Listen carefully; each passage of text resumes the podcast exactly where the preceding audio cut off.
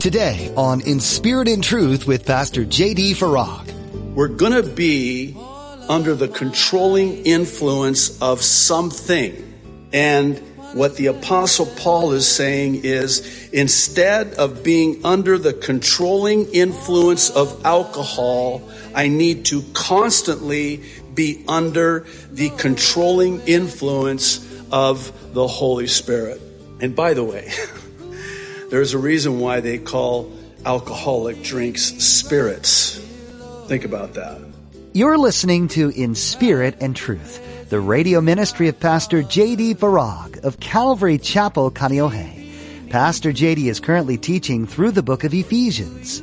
For many in the church, the consumption of alcohol is strictly taboo. Much of the controversy surrounding this issue is based off of the passage we'll be studying today. As Pastor JD explores this subject, he reminds us that ultimately what matters most is what is controlling us. As believers, that should be the Holy Spirit alone. Now, be sure to stay with us after today's message to hear how you can get your own copy of today's broadcast.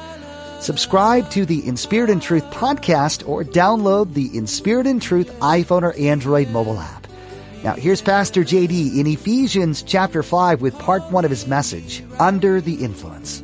Ephesians chapter 5, we're going through this epistle chapter by chapter, verse by verse. Our text today will be verses 18 through 20. We're going to begin in verse 18 where the apostle Paul, by the Spirit, says, Do not get drunk on wine, which leads to debauchery, or as some of your translations render it, dissipation. Instead, be filled with the Spirit, speaking to one another with psalms, hymns, and songs from the Spirit. Sing and make music from your heart to the Lord, always giving thanks to God the Father for everything in the name of our Lord Jesus Christ. Okay. I have to confess that this was a, a very difficult study to prepare and uh, teaching because it deals with a touchy topic. I chose the title Under the Influence, as I hope you'll see why here shortly. Probably goes without saying, but the passage before us today is one for which there is much in the way of debate within the church today. And I'm hoping that you'll bear with me as we work our way through it. I'll do my best by the Holy Spirit to rightly divide the Word of God on this controversial matter. In order to do that, I think it's important we understand what the Apostle Paul is not saying here in our text. Notice with me verse 18. He does not say, do not drink wine. He says, do not be drunk with wine. In other words, the exhortation is that a Christian should never get drunk, be a drunkard. And the reason is that drunkenness leads to a wasted life of debauchery or dissipation, which is an interesting word in the original language. It, it actually carries with it the idea of wasting away, which is kind of ironic, isn't it? That when we refer to somebody who's drunk, we oftentimes say they're wasted. uh, that's actually an apropos uh, description of their condition. It is a wasting away of one's life, and sadly, it's also the taking away of many lives. And the statistics bear this out. Last week, my daughter Sabia performed at the 50th State Fair. And as we were leaving, we were handed a card pictured here on the screen from the NHTSA. On it, they state that each year, nearly 9,967 people are killed on our roads due to drunk driving. And what's interesting is they put this into perspective by equating it to about 19 jumbo jets crashing each year. That would be about the equivalent of one and a half per month, killing everyone on board. Just to try to get your mind around that number, that statistic. It's sobering. You'll forgive the choice of words, but it's breathtaking to think about it. Now, well, this is true concerning what drunkenness leads to. It's actually not the point of the passage. Um, that would be as unhelpful as being in town and seeing a sign that says, this is not the way to Kaneohe. That sign does me absolutely no good. It's, it's really pointless. And actually, this is what I love about God's word. We're always told what not to do, but it comes packaged with what we are to do instead. And not only are we told what to do, we're also told why we're to do it and even provided with the how we're able to do it. And such is the case with this passage that we have here before us.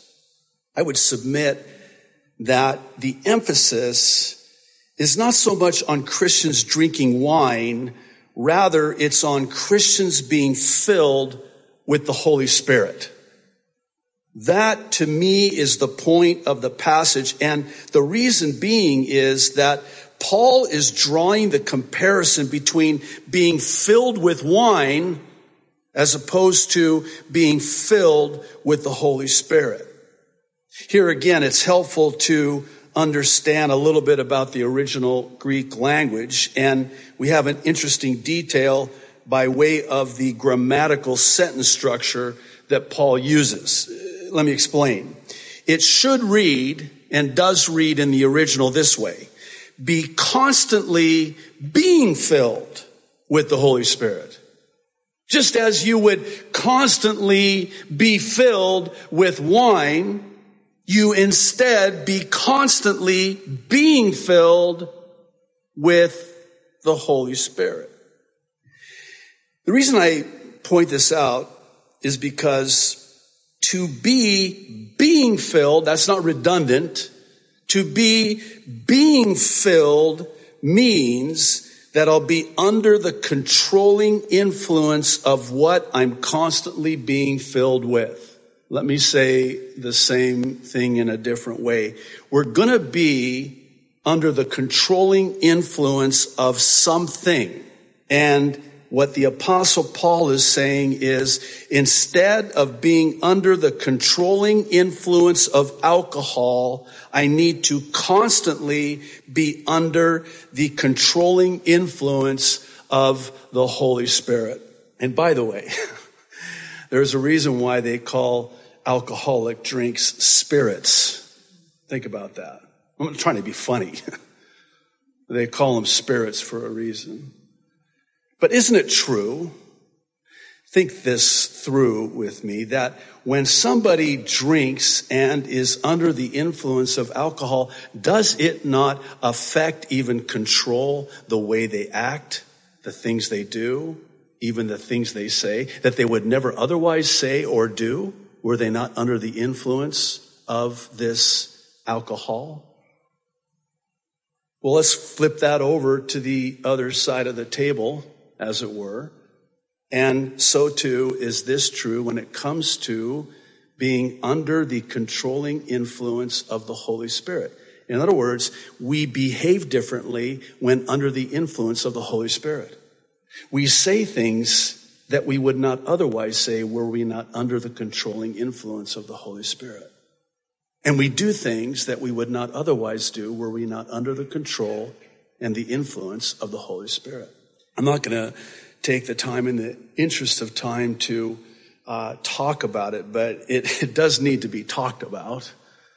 But the abuses when it comes to the Holy Spirit and things that are assigned to the Holy Spirit, it is just so grievous when you hear about or even see, I don't recommend it, but you see these so-called teachers, pastors, whatever you want to call them in these congregations and they're assigning things like laughing uncontrollably, uncontrollably in the spirit, like a hyena, barking in the spirit, all of these manifestations, so called, of the spirit. And I assure you, I assure you on the authority of God's holy word, that is not the Holy Spirit.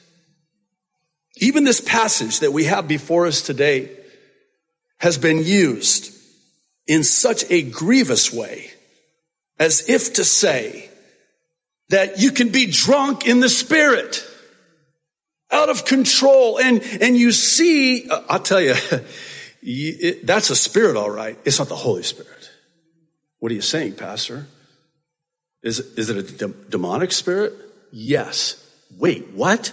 I thought as a christian you could not be possessed by the by a demonic spirit. You cannot if you have the Holy Spirit in you, you cannot be possessed by a demonic spirit. However, you can be oppressed and influenced by a demonic spirit and it will be manifested in ways. And the common denominator is this. You're out of control. Is not a fruit of the Holy Spirit self-control? And you want to tell me, I'm getting my blood pressure up. I, I said I wouldn't do this, but too late. And you're telling me in the name of Jesus and, and in the name of the Holy Spirit that these people who are flopping all over the place, drunk in the Holy Spirit, you're telling me that's of God? Show me one place in the Word of God where that happened in the early church. There's no place in the Word of God where the Apostle Paul said, Hey, we're gonna lay hands on you and you're gonna be drunk in the Holy Spirit. You're gonna laugh in the Spirit uncontrollably. No! That is not the Holy Spirit. You've come under the influence of another spirit, even as a Christian. It is absolutely possible. Well, here's the thing as I catch my breath. I'll either act differently under the influence of alcohol in a bad way, or conversely, I will act differently under the influence of the Holy Spirit in a good way. Now, we have a problem. Um, that problem is that this presupposes we're constantly being filled with and under the controlling influence of the Holy Spirit in the first place. Please don't let your gears get jammed when I say this. But this is what's known as the baptism with the Holy Spirit. Okay, stop right there, Pastor. I thought that when I got saved, that I received the baptism with the Holy Spirit. Yes, you did. That's when the Holy Spirit indwelt you. When you came to a saving knowledge of Jesus Christ and were born again of the Spirit of God, the Holy Spirit of God indwelt you. That's the Holy Spirit, the work of the Holy Spirit, but it's not the necessarily the baptism of the Holy Spirit, which is when the Holy Spirit comes upon you. You got the Holy Spirit in you, but that doesn't necessarily mean that you have the Holy Spirit upon you, filling you, overflowing you, and empowering you. That's the baptism of the Holy Spirit. It's not my intention today. We've talked about this. In fact, I look back in my archived teachings and I think it was almost a year ago we did an in-depth study of the baptism of the Holy Spirit. I will, though, in the interest of time, and I think I'd be grossly remiss if I didn't do it, I do want to explain what the baptism of and with the Holy Spirit is. First, it's important to understand that there are three Greek pronouns describing the work of the Holy Spirit. They are as follows para, en, and epi. Para means alongside, en, en means in, and epi means upon. These are three distinct works of the Holy Spirit in the life of a believer. Let me first start with this para, which again means alongside as a helper. Uh, para is where we get words in the English like paramedic, paralegal, parachute, to come alongside, to help, the helper. In John's Gospel, chapter 14, verse 16, Jesus said, And I will ask the Father, and he will give you another counselor. In the original Greek, that's the Greek word parakletos, the helper, the counselor to be with you alongside of you, if you prefer, forever. That's para. That's the work of the Holy Spirit alongside. Now, the second is en, which means in or indwelling.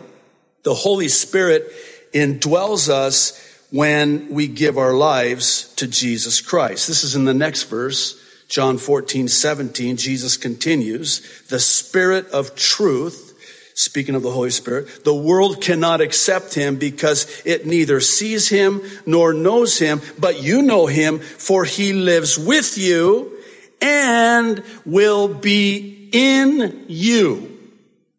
When you come to Christ, the Holy Spirit is now in you. Now, the third one, and this is the one I want to really uh, draw your attention to. It's the Greek pronoun epi, meaning upon.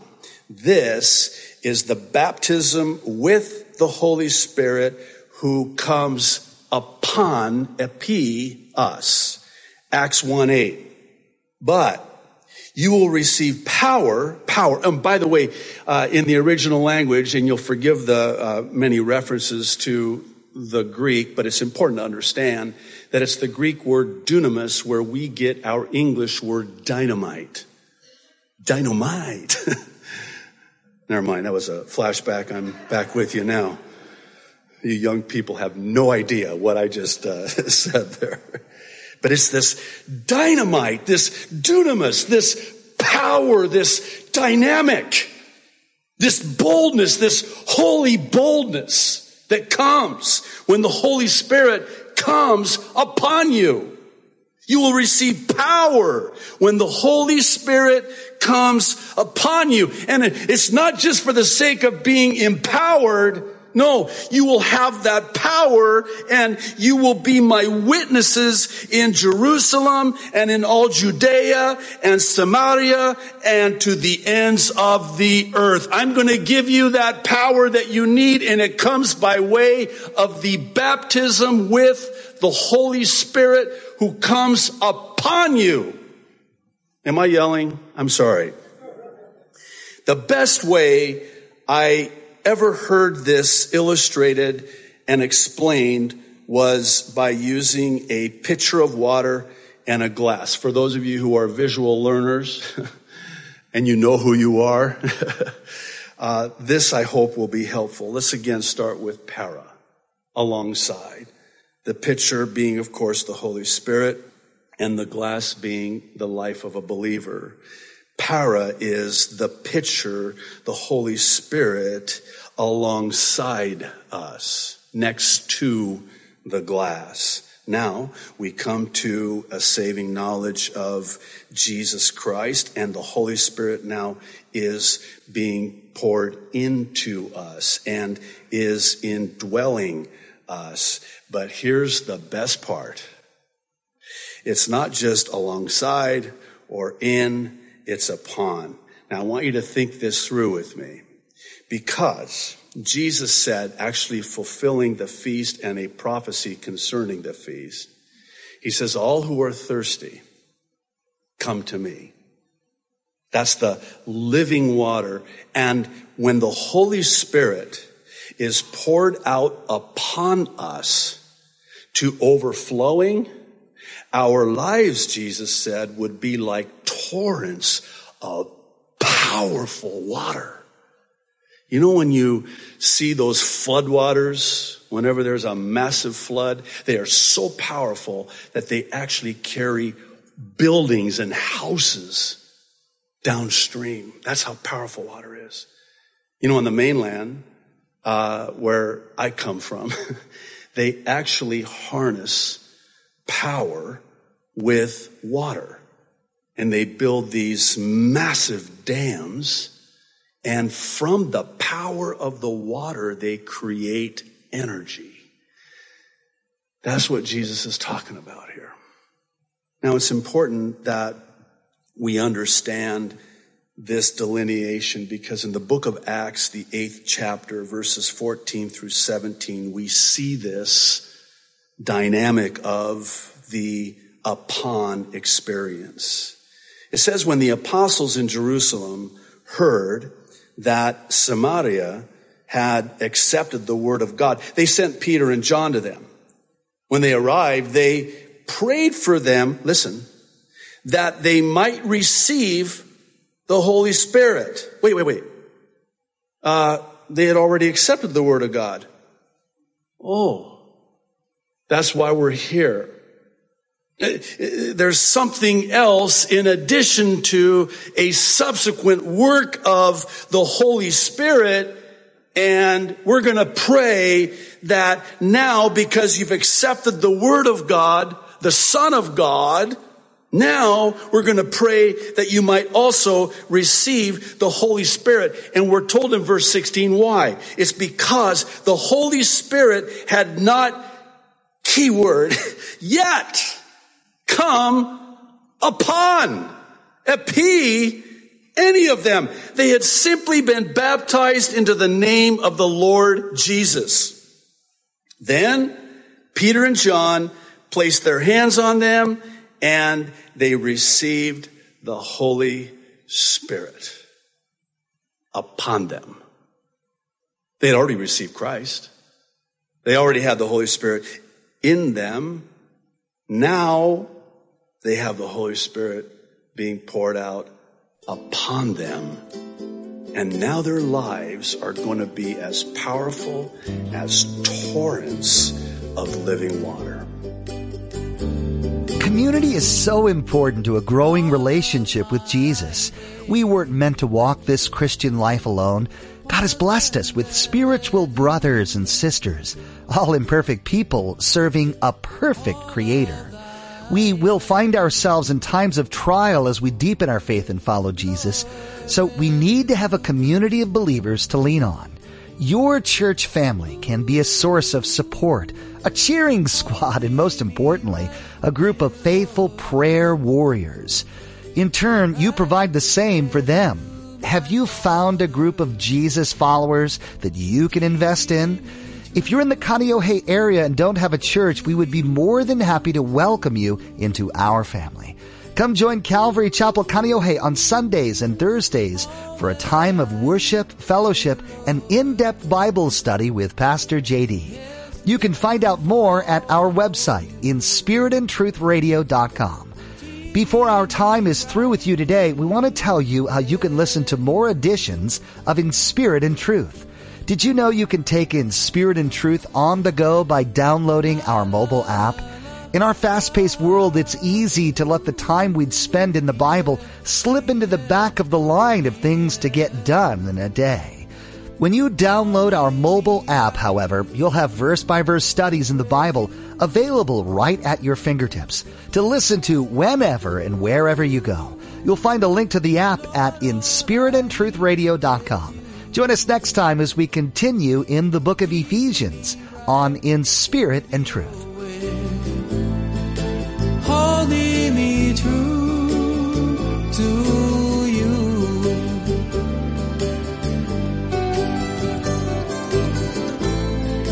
Love